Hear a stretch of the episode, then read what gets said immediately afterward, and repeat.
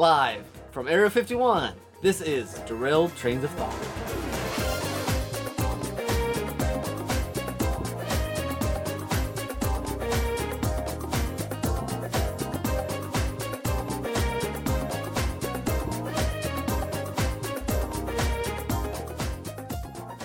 Okay, hello Tim. Hello, Nick. So, at first I wasn't sure where we were and looked across the area and said it was Area 50 and I thought, oh, probably 51.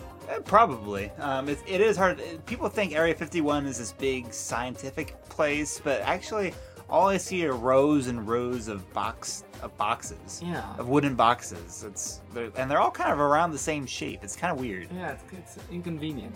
Yeah. But No. as long as as long as we don't have anyone crashing in here and trying to kick us out or steal anything. Yeah, or like those alien zombie things from that video game. Yeah, exactly. Hopefully, we'll be okay. Yeah. So it's been a while. It has been a while. Um, Hi, Tim. At least since we recorded, anyway. You have a beard now. Yeah, I know. We've been stuck here for a while. Whatever that means.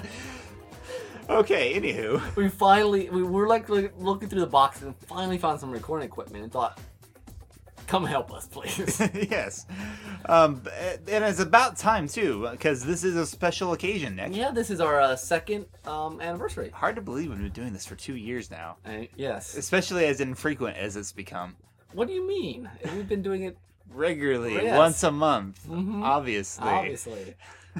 but today we thought instead of doing any actual work, we just do a clip show. Yes, because we have we have plenty of resources, plenty of clips we can uh, Things back you may you. things may have forgotten about, good old fashioned, you know, chestnuts. Stuff that you may not even remember us talking about, but obviously we did. Yes. So uh, we dug back into the archives. We had lots of time to go listen through all our episodes again. hmm And We picked the best of the things that have not been talked about. yes, exactly. So, uh, what's what's first on our list there, Nick? Well, I think we're going to ta- go revisit our episode um, when we talked about uh, feminism. Feminism, in that- fiction. right? Yes, It was a very good episode. it was a very good episode. Yes. Okay. Um, and later in the episode, we had a couple guests on, but we We don't get need that couple- part, No, yeah. exactly. so, okay. Well, let's let's listen then. Okay.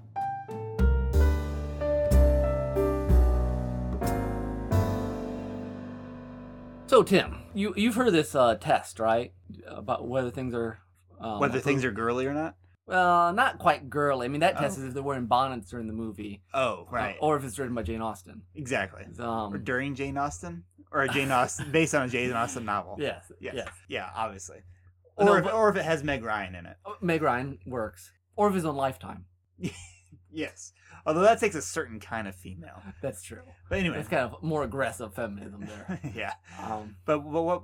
Tell me of this test that you were thinking. of. Well, I was introduced to it by our friend uh, Leah Angel, I believe, okay. who who has you That's know not Le- her name, is it? Leah Johnson now. Okay. It's yes, it's called the Bechdel test. Is that how- I don't know if that's how you say it. B e c h e l. Okay. It's kind of a test for movies to see if it has a certain amount of uh, females who are doing important things and not just being stand-ins for the plot. Okay. Um, Yeah. And if I remember from my memory, I might be missing one of the steps, but there's like two or three questions, very simple. One is, is there more than one female in the movie? And two, do they talk about things other than guys? Do they have? Uh, are, Other wants, needs, desires. And I, and I can see the point of this. I mean, because many times they're the girlfriend, the they're basically in thrown in because they're supposed to be in there. It makes a good movie. Hmm. Um, and they'll, they'll, they'll say, you know, even good movies fall into this, like Up. Okay. girls in Up. No, that's true. Um, it's not feminist. It's a chauvinist movie. Um, About two old guys. And I remember looking on one side, and the TV shows tend to pass it much better than movies do. You have a lot more. You have time, and they have all their things they deal with. Sure. Yeah, that makes Um, sense. But sometimes I wonder whether it's even. No, I'm not a female. Yes. Oddly, I mean, Well, that's yeah. not that's- oddly, not but oddly. but um, but I wonder. You know, I I get the the argument against. You know, they're always a damsel in distress, but part of me wonders.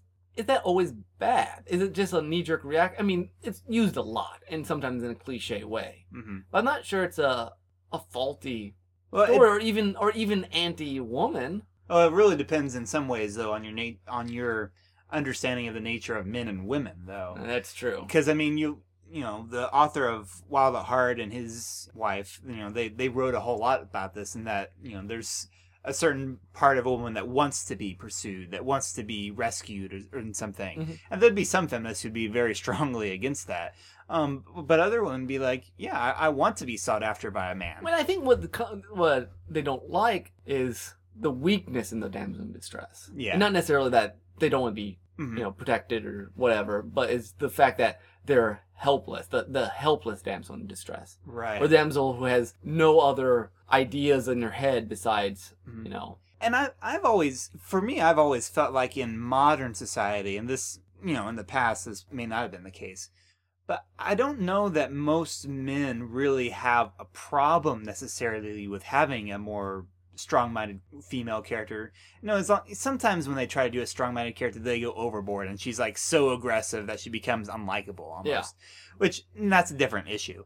But I mean, we, we talked about this some other time in regards to like female action heroes because sometimes it becomes this huge deal and like you know characters like when Brave was coming out it was mm-hmm. going to be this huge deal that we have this princess character who's tough and you know wants to be independent and all this kind of stuff but then at the same time I think for most guys if you have a good solid action movie if it's a good character they're not doesn't really bother us if it's female i mean there's lots of guys who like you know the hunger games legend of korra who have strong female characters And I wonder if it's not so much a issue with the reader. I don't think readers even think about it normally.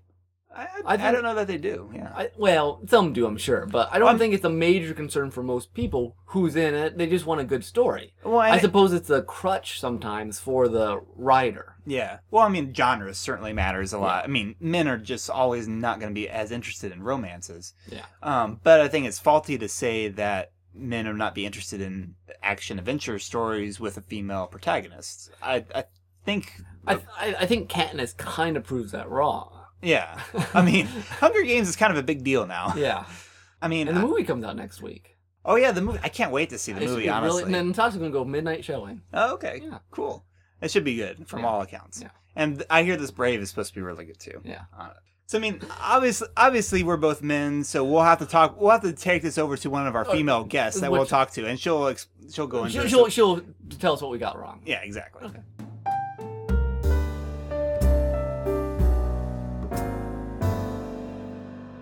So that was an excerpt from our feminism. Yeah, and if you want to hear the interview, really good interview, just go check it out a couple episodes back. yeah. I'm sure you can find it if you dig through our archives.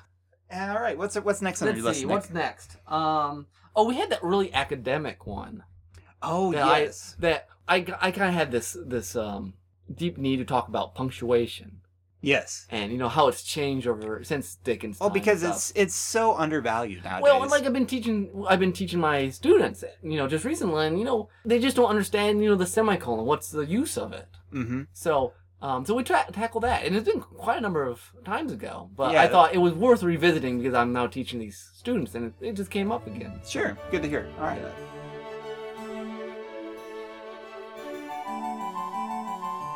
So the Oxford comma. Yes, tell me. I, I know you've spent hours of research into how the comma was developed. So tell Well- me more about that. Well, what I would like to, well, we'll get to that. Okay. But really, what I just want to know is, I don't know why newspapers in modern writing wanted to take out that last comma in the list. You know, it's like eggs, comma, bread and jam. When uh, traditionally it's always been eggs, comma, bread, comma, jam.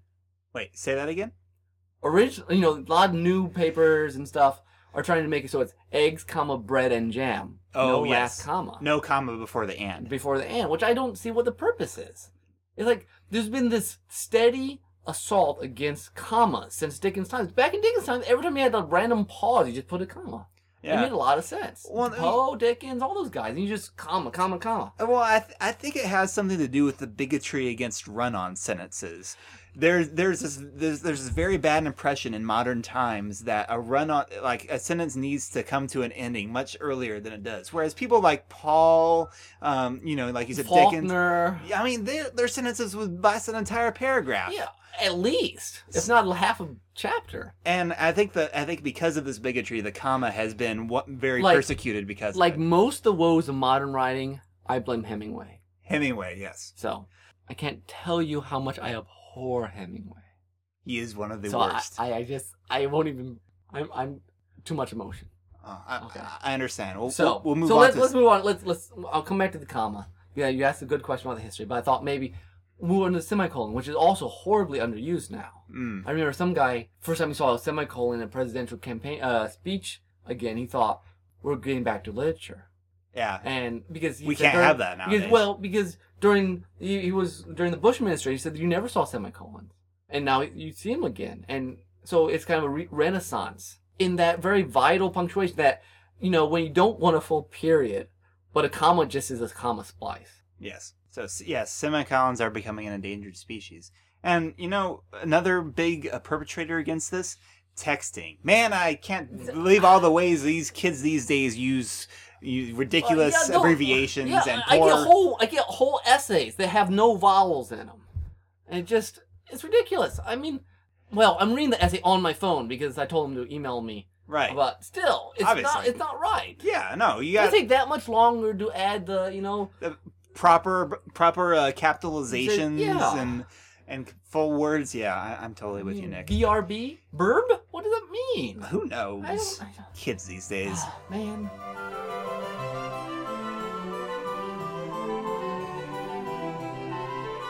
So it, We kind of we kind of got off tra- topic there a couple times. a couple times, but really a lot of really solid stuff about commas, periods, the the dash, the long dash, which you Mhm. know is a very vital part of a, a of a vibrant se- sentence and And a vibrant society. in a vibrant society because punctuation is the glue that holds together the ideas that make culture. exactly. I couldn't have said it better myself, Nick. It's a little long. That one ran a little over. It was like an hour and a half, hour forty minutes. I think. Yeah, and that's after I cut out like a good forty minutes. Yeah, we have that sidetrack with the, Yeah. the extra stuff. hmm So if if you are longing for the days of proper punctuation, if the abbreviation of texting just wounds your soul, you should check out this episode. And if it doesn't wound your soul, then you shouldn't be listening yeah, to our I- I podcast don't- I at all. I don't. I don't know what you're doing here. Okay, what's next in your ne- your bleh, what's Oh, next on okay, your list? Nick? Okay, sorry. I was, I was- had to recover. Yeah. Um. Oh, we had that very interesting conversation um, about Looney Tunes. Yes, this was a very in-depth discussion. Yeah. So let's. We won't spoil it if you haven't heard it. hmm But um. Well, here it is.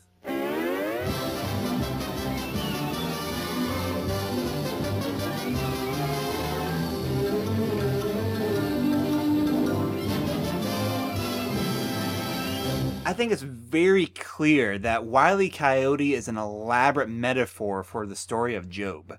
For the joke. Because look, think about how much he suffers and how much he goes through without really, you know, much provocation. I mean, all he wants to do is is fill his stomach.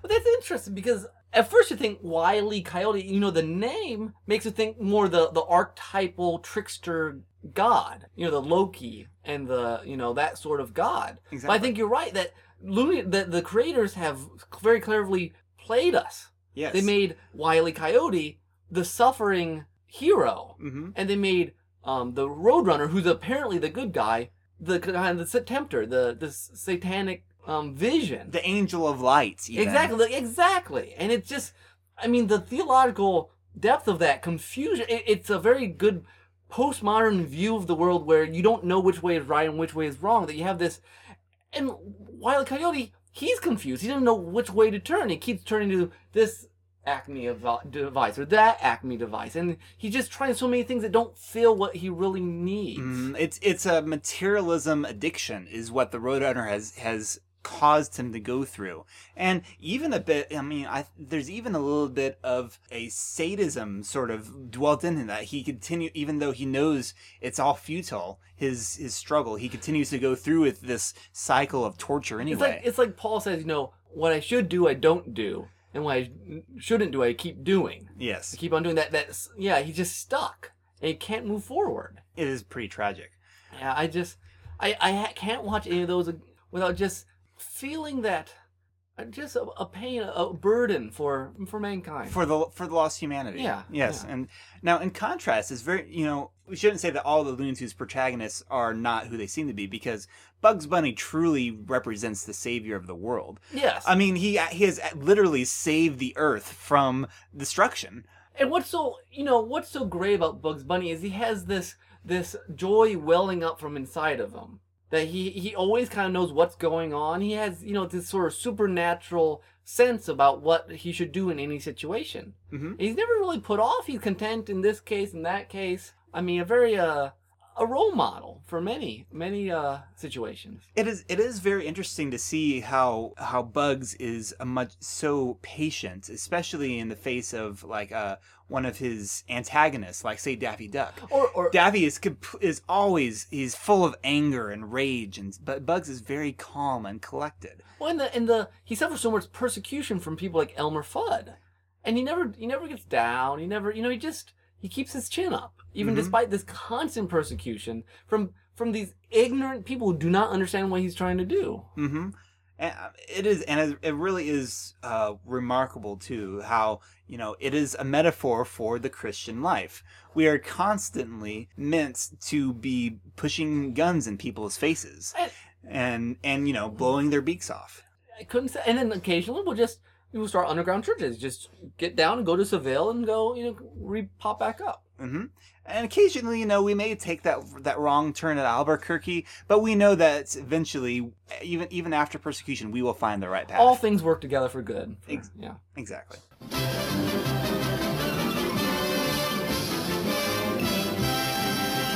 Man, that was so deep. Yeah, and there's just so much. You know, we talked about if you haven't, we talk about you know the the perversions of love with um Pepe Le Pew, hmm and we got the the feeling the stranger in a strange land with um Speedy Gonzalez. And and there's we went into very de- detail about uh, the Book of James and the taming of the tongue when it comes to foghorn leghorn. Yeah.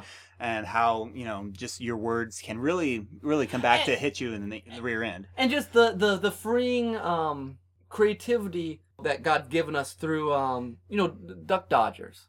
Yes. Kind of that that ex- those expand those uh, horizons just expand before us if we let them. Which and just goes to show that even someone as corrupt as Daffy Duck can find the hero the heroism in inside himself if he has a, a partner to help him find it. Yeah. So Yeah. yeah, very true. Excellent episode. Yes, really one one of our one of our deepest. One yeah, definitely. So what's next on your list? Let's see here. Um oh, a very practical one after our theological one.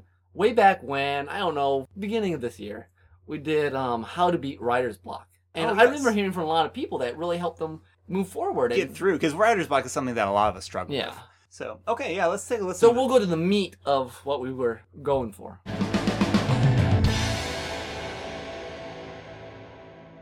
Um. Well, let's see. I had something I was going to say. Oh, wait. no, that wouldn't work.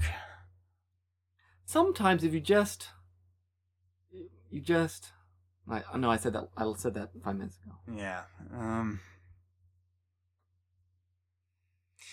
I don't know.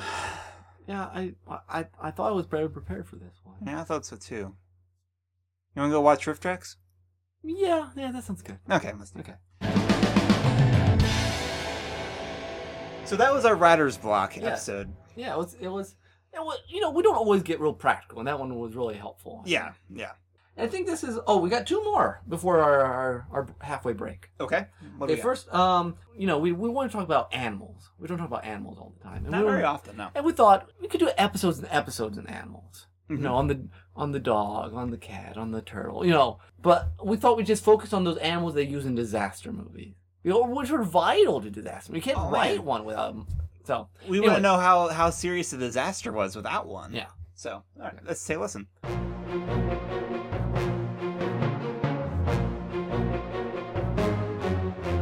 All right, Tim. Here's one of the worst memories. Have you seen Dante's Peak? No, Okay. So I'm watching it with my family. Dante's Peak's horrible, horrible movie. Um, just lots of bad stuff happening. well, it's it's it's a volcano that explodes and it starts. You know, there's, there's a town in the base and it starts destroying everything, and you know, people trying to escape, like any other disaster movie. And there's this place where there's like this acidic water. I don't even remember how it happens. And the grandma is trying to save like the kid and walking through and just dying. The grandma's just being eaten alive. Ugh. But the dog gets across. And then you think, well, at least the dog made it. I mean, my grandmother, who, you know, served me snacks and put me to bed and babysat me, she's dead, horribly, horribly mangled. Her bones have been eaten of flesh, but the dog made it. And I thought, at least that. Yeah. It, it- it was a You always need that one little bit of hope in that, there. that that last bit of hope because Mhm. you know some people say dogs aren't people, but they are. They are. And you know, that's why it was so important for that dog to survive in Independence Day. Exactly. I mean, the movie would have been horrible if the dog had died. I mean, so yes, you can say that the dog really, you never saw it before that point, that it didn't really play any part in the movie, but then you're you're misunderstanding the metaphysical impact. The dog jumping out of the way as hundreds of thousands of other people die, burned alive, screaming, wondering mm. what happened. That well, that you know that dog stands for all kinds of things. And we, we know this is why that Old Yeller is considered the most infamous, vilest, most hated movie in movie history. Like, Walt Disney won't even release it anymore because everyone just hates that the dog died. Yeah, because if everything else goes wrong and the dog lives, you know the sun will come out tomorrow.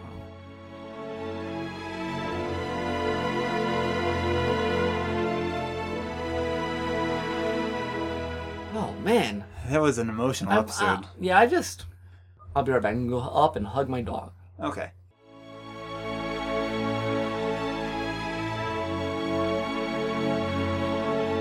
Oh, you're back. How's Lenny? Great, yeah, I just had to pet her a little bit and give her a little treat, and That's good. Yeah.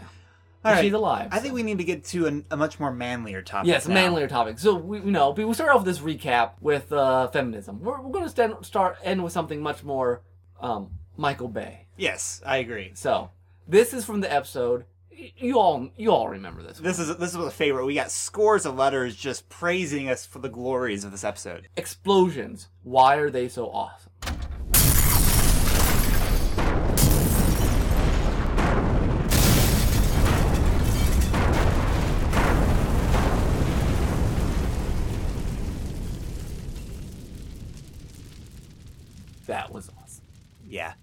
That was awesome. That was. All right. Yeah, that was that was cleansing. That was cleansed. That was. if we can get every episode as good as that one. Yeah, one. then we'll have made it. We'll, you know, we'll be the top of our game. Yep, I, I couldn't agree more. So, Tim, uh, you want to do our first soundtrack? Okay, let's go on the soundtrack.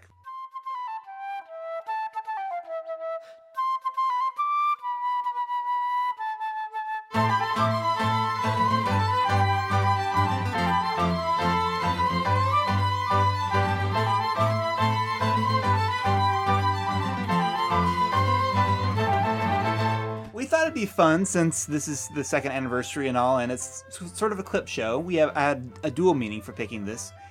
This is actually the song that we originally used for the soundtrack intro, our first little soundtrack jingle. So you'll, it'll sound a bit familiar. This is called Late Night Sneakin'. It's from the game Jet Set Radio, which I guess the original game uh, had some clips from different movie stuff in it too. And Or, so or the music was very. Was very kind of techno-y, Yeah. kind of like this. Tech, yeah. So it was very inspired by this. The remixer is Happy by Vuak or Happy Bivuak or something like that. I got that unpronounceable name this time. Um, but yeah, it's fun. It's a classic. Hope you enjoy.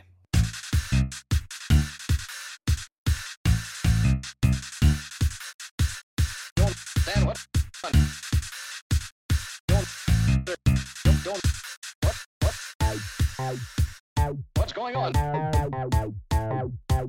What, what's going on? I don't understand what's going on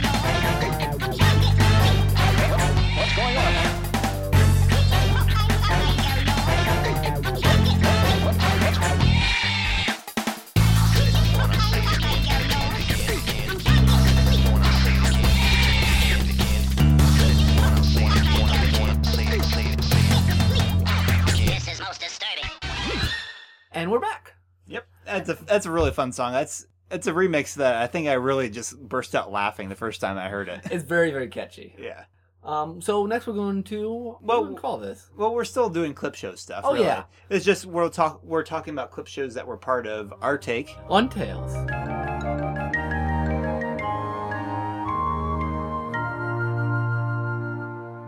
Throughout the summer, you know, every episode we would do some take on Tale and mention some movie. Yeah. Um, so we thought we'd, we'd put, put some of those clips together and kind of give you a review of. of this summer's movies. Yes.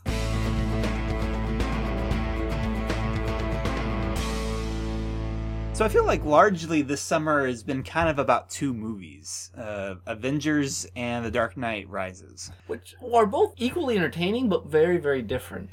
Yeah. Like, I don't think you can really. You know, some people ask, which is better? I don't know if that's a valid question. I mean, they, they both serve different purposes in a sense.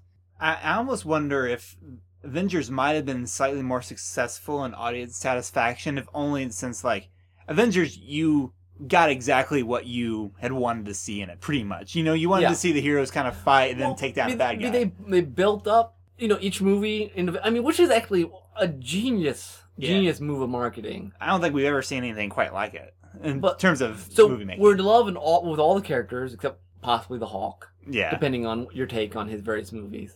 yeah. Um, Which which I never saw the second one. I haven't actually seen either one of them. Um, oh, I haven't seen either actually either. which I think is half the problem. I think I mean we're comic book people and we we couldn't get excited about the Hulk movie.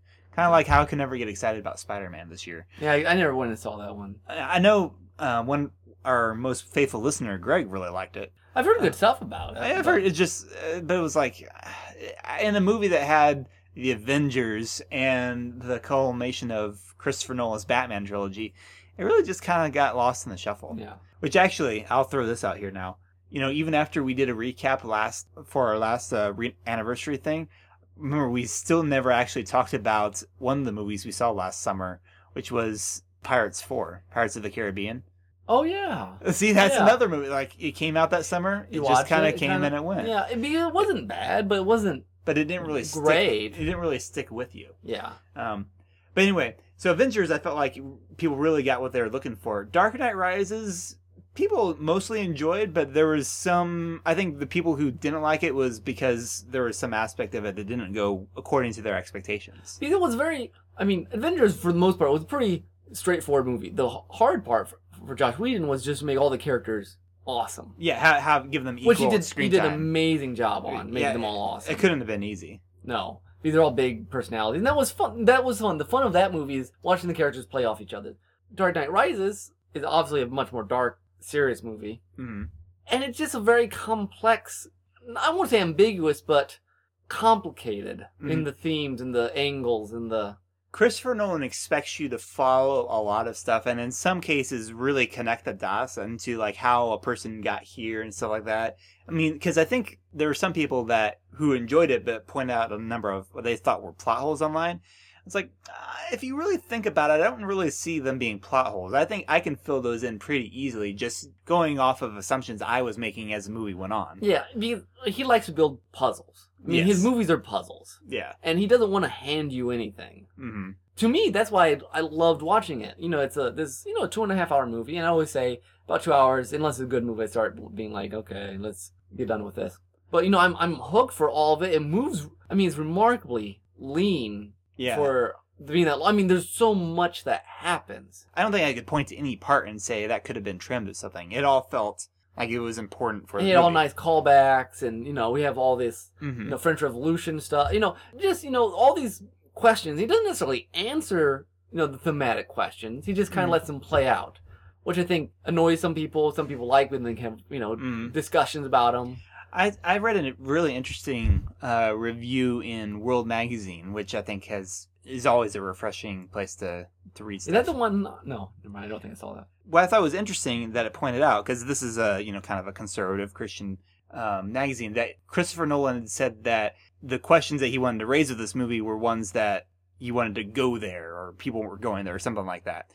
And the magazine was, was sort of speculating, well, maybe a lot of times in Hollywood it says we people just don't want to go there. They they're talking about something too edgy. In this case, it was sort of exploring the ramifications of what a lot of people in Hollywood might believe Mm-hmm. like the whole uh re- Some re- the redistributing the, the wealth You know, and yeah you know, and what what is the purpose of wealth? and, and oh, of capitalism Yeah. like there's that and it pointed out you know that scene where like bruce wayne is like well why aren't we supporting this orphanage anymore and, the, and they're like well wayne corp doesn't have profits anymore Yeah. and if the corporation can't doesn't have profits we can't donate to charity Well, it's interesting that in in some ways Gotham fell apart partly because of the lies and stuff from the previous movie, Right. but partly because Bruce Wayne stopped being Bruce Wayne. Like he stopped being the millionaire hmm that invested in things and made things and it is interesting and and it- to a certain extent gotham city did go was okay for a while without batman but it wasn't okay without bruce wayne yeah, which is a very interesting. Yeah, and, and I think that exploring of what the purpose of Bruce Wayne was, what the purpose of Batman was, what the purpose of all this dis- all this discontent at lower levels is it is it noble? Is it not? yeah, how much of a point do they have? I mean, you don't ever discredit the people who are feeling the pains of, of Yeah. economic recession. I mean, a lot of this year I was not, you know, underpaid or underworked really, just you doing part-time jobs. I have a full-time one now, which I'm grateful for, but still, you know, this is after student loans and all that kind of stuff. Yeah. So I understand how people feel pinched. Oh yeah, completely. And I don't.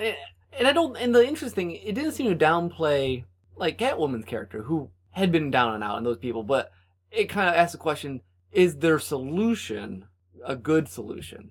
Yeah, it basically And- tears society apart. Yeah. And then and then Bane just kind of played with whatever people wanted. I mean, he didn't. He didn't care what happened as long as everything went right. hot. And I think there were some people who were kind of disappointed that Bane didn't believe everything that he was because they they really like having a villain that has a good point, and then which I don't know if there may have been some of that that he actually believed. And I think he's, you know, like a lot of leaders with power, they say what motivates Whatever. the people. hmm you know that that happens quite a bit whatever makes whatever gets the people on their side and riles them up and Right. so anyway it very uh, i really enjoyed that movie Yeah, and I'll and I'll throw out here too. I really did like. I had a big problem with the Dark Knight ending the way it did, with basically the Batman and the police lying to the whole public, and I was really happy to see the ramifications of that play out in this movie. semi really i thought it was very interesting that at the end you have this giant scene of policemen charging the enemy which you you never see uh police are not necessarily ever put in that sort of position in a movie where they're like the, The the righteous. the, the- yeah yeah. you know not not that they're always put down but they're Yeah, it's as heroic as they are in this movie. Yeah. Now, I, mean, I will grant the people that it was kind of ridiculous to have the entire police mm. force down in the sewer. i agree It's yeah like that. That is one plot hole I can kind of. You I have mean, a point there. They, I mean, there are things that are kind of done for the sake of the ideas. I think Christopher Nolan cares more about his ideas sometimes than strict plausibility. Which becomes tricky in a when his franchise is kind of trying to make Batman as realistic as possible. So, Yeah, he pushes the envelope a little bit, but yeah. But I thought it was very fun. So, and I don't know if I could pick necessarily point out to say which one, Avengers or Dark Knight Rises, is the best one. They they were both good for different purposes. yeah, I, I agree there. What But about I get I get more talking points out of Batman. this is this is very true. this is very true. All right, so real quick, let's touch on some other ones um, from the summer. Brave? Brave is probably the only one. I actually really didn't see a whole lot of movies this summer. It was Natasha sad. likes to see movies, so we go see movies. yeah, so you've got a lot. I know you saw a lot that I didn't see, but Brave was a good Disney movie. I'm not sure it was a great Pixar movie. yeah, it was weird because I watched it, I liked it, but I couldn't I couldn't love it. Mm-hmm. I can't really pinpoint exactly why. It just seemed a little too safe, maybe. It, it's yeah, it seemed a little fam- too familiar. I mean, they did a good job in avoiding some of the plot holes, or not plot holes, pitfalls that could have come with having a story Yeah. that this it would made it be more cliche. Like I mean, it was really good that she realized how much trouble she'd caused. That she Yeah. apologized. yeah, for I, and I stuff was like glad that. it was not just just the, the, parents, are evil. Yeah, the parents are dumb and Yeah. the kid knows what he wants. Yeah, I Um, was I was really happy about that. But for a Pixar movie, it really skirted the boundaries of being really close to what we have, something that we have seen before, Yeah. and that was unfortunate. Yeah. Beautiful, beautiful movie. Oh yeah, And I don't know, and I, I guess just personally, animals as main characters doesn't. I'm sure it was still handled better than Brother Bear. Well, I've never seen Brother Bear. Well, I and I, I don't either, know, but- and it wasn't bad. And actually, it was kind of fun at the end that there was the mother bear. You know, Yeah. you know, what it was literal and not just a figurative hmm turn of phrase Yeah. protecting her cub. So it a lot, a lot of neat ideas. It just it wasn't necessarily that anything was wrong. It's just, just some things seemed to be lacking. Yeah. Just some oomph for some And some for, ease. You know, because the best Pixar's have such an ease about them of being just completely their own thing. yeah, yeah, I agree. Which, and I still haven't seen Cars 2, have you? I finally did see it. Did yeah. you finally see it? What did you think of it? that one was the plot was it rehashed some stuff. You know, it's like the they're friends and they get broken up and there's some evil nefarious plot and I, it it was not. It felt more like uh, except for the way it was done, which again, you know, Pixar's animation is insanely awesome. Sure. Um, it felt more like a two DVD sort of story. Okay. I don't know. I don't know if it's quite that level, but it was not real memorable. It's like it had a lot of clever attempts, but none of them made a. It didn't have the emotional resonance. You know, Yeah. like WALL-E, Ratatouille, um, Right. Incredible have this. You have connections, you know, and this it just felt like a kind of a forced. Kind you of know, br- you break. Yeah, it's kind of fun, you know, but the they you know kind of this forced breakup between the friends and get together, and you know, does Mater is Mater dumb or not? You know, what what do people think about him and Yeah. kind Well, of stuff that's been done before. yeah. But I mean, you can't make something completely new. But it just yeah, it didn't it didn't impress me particularly. Okay. I was just curious. Um, I saw a couple different movies. I saw Prometheus. I was really tempted to see Prometheus because I, but it was tricky for me because I, I enjoy Alien and Aliens, but at the same time I wasn't sure I wanted to see him on a big screen. Um, that and I, I figured it would have some weird, dumb evolution. Aliens are the origin of man kind of stuff is what it seemed like. What? oh wait, yeah, that's true. Um, come on, that's like the sci-fi like big reveal that every sci-fi book does. Um, I, it's like I'm not sure why they think it's original anymore. I mean, Babylon Five did. I mean, Yeah. Well, they did the angel. Yeah, I guess they weren't. They were. They involved themselves in Babylon Five, but the Yeah. angels and the god were. At least Babylon 5 had this like very could build this very massive universe around it. I mean, It made sense with the with the Vorlons and stuff. too. yeah. Yeah, I mean it it was big enough that I, I didn't mind too much, but yeah. Well, I, I had seen Alien Aliens forever ago. I mean, ages ago. I think Brian Churchill showed them to me originally Yeah. because all Okay, yeah. all movies that I should watch, I see from Brian Churchill. um, and enjoy. Um, that's where I saw Godfather and other such things. Sure. Um, the first thirty minutes, I was in love with because we saw it for Father's Day. Dad wouldn't go to the movie. All the guys went. Later on, Dad and Zach were asking, "Why did we go to that?" Um, because they don't like tension. They don't like you know suspense and that sort of stuff. yeah, that's exactly. I could have told But them that's was- exactly the wrong kind of movie. I, I know they knew it, but it was the best thing on at the time. They wanted to go, and yeah. but the first half hour is like an old school sci-fi movie. You know, they get in an old ship. There's cryostasis. There's the big shots. You know, it's like 2001 sort of style. Mhm. And I was like, this is. Go-. I haven't seen like an actual hard science fiction movie for ages. Uh-huh. I mean, everything's kind of even if it's science fiction, it's fantasy Mhm. or space opera, which I love. But sure. but then it got a lot of that gore monster stuff. It was just too much for me. Too much just disgusting, hmm you know, things crawling in people's mouths, in their nose, people Yeah. doing dumb things. You're like, why did you do that? Forced C-section that she does on herself. It's just crazy. I, it was too much for me. okay. I think some of the ideas were neat. Mhm. Um, some of the characters felt like like they there was more that they were supposed to do, but they it got cut out or something. I don't know. I felt like some of the characters didn't quite reach their potential. Like there was something they were in theory going to do and they never did. uh-huh. Um, so at the end, I was kind of, uh, I mean, See, there's a certain there's a certain populace of sci-fi people that really like the kind of gory stuff. I mean, like I've I've seen people with who will ha- make a cake with the like the chest the burst or burst the alien come out of the stomach sort of thing. That's honestly one of my least favorite parts of the first Alien. I mean, it, it's memorable, but it, and, it, and I mean it's it's scary, but it's not the part I enjoy. But you do, you just do, it, you know, there's only one or two big things. It's just there's a lot of stuff I want to turn away from watching it. uh-huh. And I, I, I don't like that sort of stuff, so, uh, you know, I'm probably turn away more than other people. hmm If you like aliens and you don't mind gore, it's, I think it's an interesting movie well filmed and everything, but I don't know, I just felt like it was not quite what I would, what I would like to have seen. Okay. Saw Total Recall, which was I heard kind of generic. Generic. Yeah. I, I won't try to explain it. Take too long. But at some point, I'm like, like the entire plot stopped making sense to me. and you, and like you watched like- Doctor Who, where, where there's Yeah, lots of well, weird okay. and turns. So they want to capture this guy so that he kind of does this double cross and reveals to them information.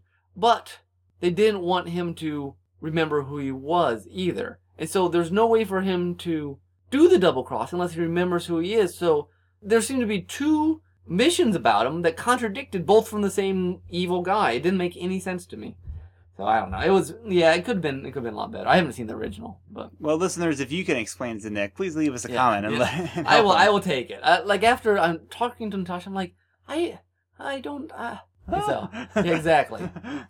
Um, Snow White and Huntsman I went to see, Uh-huh. which was interesting. See, this is a very one-sided discussion. I I haven't know. seen like almost any of these Well- because you have a. Uh, we were talking before. You have a movie partner. yeah, Natasha loves movies. Actually, I probably see a lot less movies if I wasn't married to Natasha. Um, she loves movies, and these were ones she wanted to see. The Snow White one was interesting, very stylistically very, very cool, and, and actually much more balanced than I thought it would be. As in, not only did they have this evil, dark forest and all this, but they had a, a light version, like with fairies and Oh, cool. goodness, and I was really impressed with this kind sort of ba- you know, because normally you have magic, and it's all dark, Uh-huh. and you don't have much of this light stuff, or you do it just the main character's you Right. know heart or something like that. Um, again, another movie that kind of just falls apart at the end. I feel like I don't understand the last how the last fifty minutes works logically, the Snow White's in it. Husband. Okay. but visually it was really it, it was really cool, Okay. Emo- emotionally satisfying at the end. You're like it just it just kind of muddled, like the logic of it's kind of muddled. Mm-hmm. And Expendables 2 I saw. Probably not much you can say about that. Not much. I would say the first one's better. Really? Okay. Well, I just saw this the first one this summer. The f- first one was really entertaining just for what it is. Uh-huh. The second one feels too in jokey. Oh, really? Like, I mean, there were jokes in the first one, but this one feels like at some point you don't know how much of it's, you know, in the style of the 80s, how much of it's a parody. Uh huh. They, they really- might, they might have gone too parody in this yeah, one. and, it, and it, it starts confusing you about how serious you're supposed to take things that, you know, Yeah. are not real easy to take seriously, anyways, in the style. But uh, Expendables worked in one way because it was it played it very straight, even Yeah. though you knew it was completely ridiculous. and that's but, why, I, and I love it. And I love, and actually, just from a technical point of view, the conclusion, the, the finale, the last act of the first one, I enjoyed a lot more than I enjoyed the final act of this one. Oh, really? I just like the explosions, the actions a lot more in the first one than the second. okay. And that's, I think that's not necessarily a flaw. That's just a preference. Mhm. But I, I did think it was too parody-ish. Okay. I mean, they were funny, but then it kind of took away from Mhm. the movie, so it was hard to. Yeah, It was just it was confused signals. that makes sense. All right, that's what we got, I spent most of my summer watching Phineas and Ferb. which I know you enjoy. I did very much.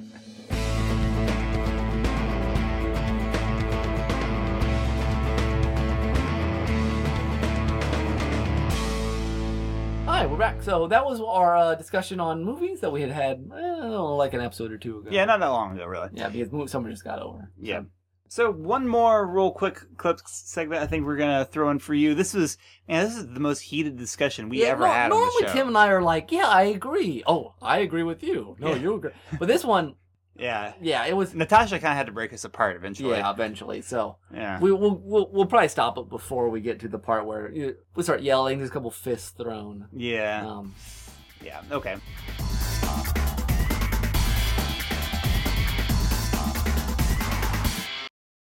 okay, Tim, those are fighting words. Because no, No, No, I'm serious. no, I am no. t- dead serious about this. Look, Tim, you're wrong. how can I be wrong? Everyone knows. Everyone, Nick. Everyone knows that Curious George is better than Frog and Toad. Tim, Tim, Tim, Tim. by everyone, you mean the mass of unwashed people who just believe whatever is told to them. Okay? No, have you read Frog and Toad? Have you sat down and read it? Uh, I think I had. No, no, see, I think no. I read it you, like way You're back. being in- influenced Mm. by childhood memories of this Curious George character. Okay. Okay. Here, here's lay, lay it on. Frog, Frog and Toad. True story. I used it to teach short stories in class because it has college students? Seriously? no with my eighth graders, but Oh. it was a little hard to pull off from the college students. Thought about it. Okay. Um, no, okay. First off, there's such great camaraderie and humor in it. They're- Frog and Toad, but they're really you and me. Mhm. Okay, but there's there's this there's this smirk that comes through all the writing, and it's such simple, clear writing. It's like okay, Toad and Frog go swimming. Boring. See, this is what you don't understand, You're hooked on the sensationalism of Sens- of, of sensational- disobedience, of rebellion. No, no, no, no. No, it's- Curious it's- George, all he does is okay. I just read DeFeo. So the man with the yellow hat. It's like, hey George, it's three years since I stole you from the jungle. Happy What? birthday. Here's your bicycle. And then he says, have fun with your bicycle. I'm gonna go. Don't get in trouble. Okay, he's had Curious George for three years, and he's saying goodbye with a bicycle. Don't get in trouble. The man with the yellow hat is either the most dense person on the face of the planet, or he's a com- apparent unfit for a monkey, which is saying a lot. you are completely misunderstanding the entire purpose of this story. The man in the yellow tell hat. me, Tim, tell me. The man in the yellow hat is a savior. He represents Jesus. Now, you see, he rescued Curious George from this very, very dangerous jungle. I mean, have you ever been in the jungle, Nick? You've been in Brazil, I, I've right? been in the jungle, yes, Tim. you know, Yes. there's then you know it is full of of wild animals that would love to eat monkeys. So- so eat wait. monkeys. Let me finish here. You Nick. sound like me- a, you sound like a like an English professor who's like taking green eggs and ham, making it about some great nonsense. You're go, you're overreaching. Just listen to what I'm saying to you, Nick. I'm listening. I'm li- okay. okay. I'll, I'll I'll try to understand. the Curious George is re- is consumed with curiosity, and aren't we all? You know, we test our the boundaries of our world because we are trying to understand what it is all about. We're confused. We're lost. We, you know, this is this place is not our home. Even though, you know, sometimes as we are seeking to understand things, we may mess up, but our savior, the man in the yellow hat, is willing to come and forgive us and help us clean up whatever we've done wrong. It is the most fundamental message that any child could learn. Okay. First off, the man in yellow hat is negligent and basically gets up, sends Curious George off to do what? Okay, I read another story. He he's shopping. Man in yellow hat shopping. George gets up, runs away, tours all of New York City, comes back, and the young man man in yellow hat's like, "Where have you been? It's been like six hours." Not only that, but in the one I just read, he's he, Curious George is at this traveling zoo, and the zoo people are like, "Hey, Curious George, you can work for us," which sounds kind of creepy. It's kind of a you know creeper vibe, but don't feed this ostrich because he'll eat what it had. What? And you know what Curious George does? He feeds the. That is blatant rebellion, sinful. This is like, hey, Eve, don't eat this apple. Oh, I'll go eat that apple. That sounds great. He almost kills the ostrich. It says the ostrich was getting blue in the face. You know, you, He's a he's a he's No. a maniac. okay, you you know you're. Meanwhile, you're, Frog and Toad. Listen, li- Frog No, no, and Toad. you- Frog, you- Frog and Toad. I can't- I can't- I can't- Tim, hey, I Frog and Toad. you dis- Look, Taylor, you there have this this down the yellow friendship- have like this this. friendship that cannot be denied. It's this deep bond. Look, Toad loses his button. Okay, You know what you're saying his about the button. man And- in and the what's hat wrong being with Frog- negligent? People could say could call God negligent because he just left us here on this planet by ourselves. But no, he is he comes, he helps helps us with our needs. Sure, we're always gonna mess up. We're inherently sinful. Frog and Toad, yeah, they, they're friends, but what do they really do together? They oh, waste all their oh, time no, like no, look at this. Okay, fishing and okay. stuff. Do No, they help the poor, Nick? Do Frog and Toad ever help the poor of the animal kingdom? No, they just Does eat. Curious George help the poor? Does answer that? Does Curious George help the poor? Answer me. Curious No, George no, is no, a no. kid. You expect kids? Frog and Toad are frogs and toads. Okay, look, but listen. they have their listen- own houses. listen They're to the ser- adults. listen to the servanthood nature of Frog and Toad. Frog Toad loses his button. Okay, he's really upset about this. He gets really mad. He's hopping mad. And Toad goes with them, and they've already walked. They're exhausted.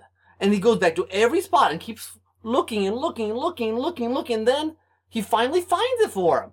So, and so that's just just self-giving. And then Toad, in thankfulness and in happiness, goes takes all the other buttons they found and makes a new coat for Toad. It's this, it's this kind. It's like it's like a picture of Ruth. This sort of give and take. This perfection on Earth. Why didn't frog just buy him another button? He was gonna, if he was so generous, he could have. He didn't have to waste Okay, his see- time see, this is searching what- all over for a Curious single George- button. okay, who cares George- about a button? It doesn't Curious, mean here's anything. what Curious George. You're bought into this materialism. Curious George. All he's doing is getting stuff, getting stuff, getting stuff. Cur- Frog and Toad are they live in nature. They're in communion with the simple things of life. Okay, okay, Tim. You, you, Hey, okay, I think you're okay. just prejudiced against monkeys because they're from Africa. Prejudice against monkeys? Seriously. My wife I- had a monkey. No. My wife had a monkey. and you were jealous because you didn't have a monkey growing up. Has nothing to means do you- with my childhood. Yes, It does. has nothing to do totally does. childhood. Man, I don't know what came over us that episode. Yeah, Tim. If I haven't apologized, um, I got a little heated. Yeah, And we both right. went a little, little right. far. Curious George is it's a nice story. It's a Yeah, yeah, it's a good story. Yeah, Frog and Toad is I enjoyed it. so. Yeah, that's all right. Now, you know that I mean, that little bear. yeah, little bear. Yeah, Yeah. who cares about him? Okay. Anywho, So okay. Well, that was our recap episode. Mhm. I hope you enjoyed. Uh, you know, so you can relive some of those great moments that you may have missed. Yeah, yeah, they were some of our favorites, and we know some of the fans love them. And in case you hadn't heard them, go back, listen through all our episodes, and tell us what you think. Yes, we, w- we would love to hear, and yes, we'd love to hear. All right, so man, I'm I'm kind of exhausted after reliving all those wonderful memories. know, man. We've had a good year, Tim. We have had a good year. It's like the end of uh, a Cloverfield. It was a good day. it was a good day. Okay. So, um, contact info. Klondike. well, how? What would you do for a Klondike bar? Okay. Contact info, Tim. right. Our our web address, as you all know, is derailedtrainsofthought.blogspot.com. Our email is derailedtrains at gmail.com. Subscribe to us on iTunes. And keep listening. I think next time And promote us on Twitter and Facebook and all over the else. place. Yeah. All right, we, Send we'll, postcards we'll have some exciting news for you coming up soon. So I guess I'll uh, Yeah. close out here. Close us out. Okay. I uh, for my soundtrack, I actually just picked something kind of random because I didn't have any good. We had I had so many emotions and memories that I didn't really have anything good that popped up. So I thought I'd just go with um, good Super Mario Brothers. Um, it's a remix called the Two Two Blues. It's remixing the underwater music. Um, it's done kind of in the style of a Randy Newman Toy Story thing, and I guess you know we talk about Pixar some in one of our sections, so that works. It- it's kind of peaceful and different for me. It's a remix by uh, Brentalfloss, Mhm. which I guess is relatively famous outside of in the internet, internet. gaming community, sort Yeah. of. So it's a little different for me. I was tempted to do some Maze Dude. It's very calming, especially after that kind of that last clip was Yeah, kind of heated. well, kind of heated. So. So, all right. Well, let's hope this should be good. and maybe we can find a way out of this warehouse without the getting shot. Yeah, That'd be good. I'm hearing some like Russian voices outside. I don't, I think that's a bad sign. I, I agree. Well, this has been Nick. And this is Tim. Uh, until next time. Adios. Bye.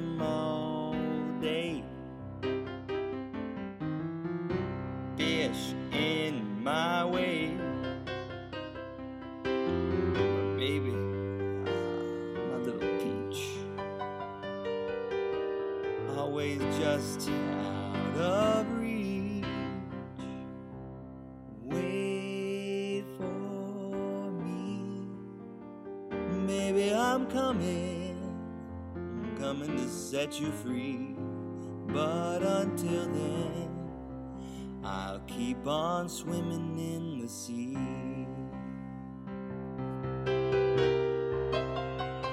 Now every man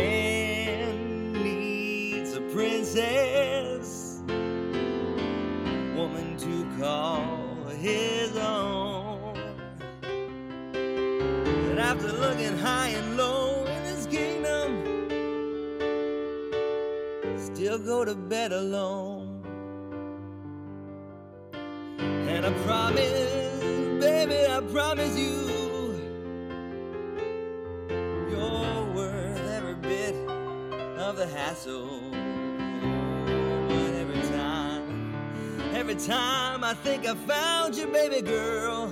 You're in someone else's castle.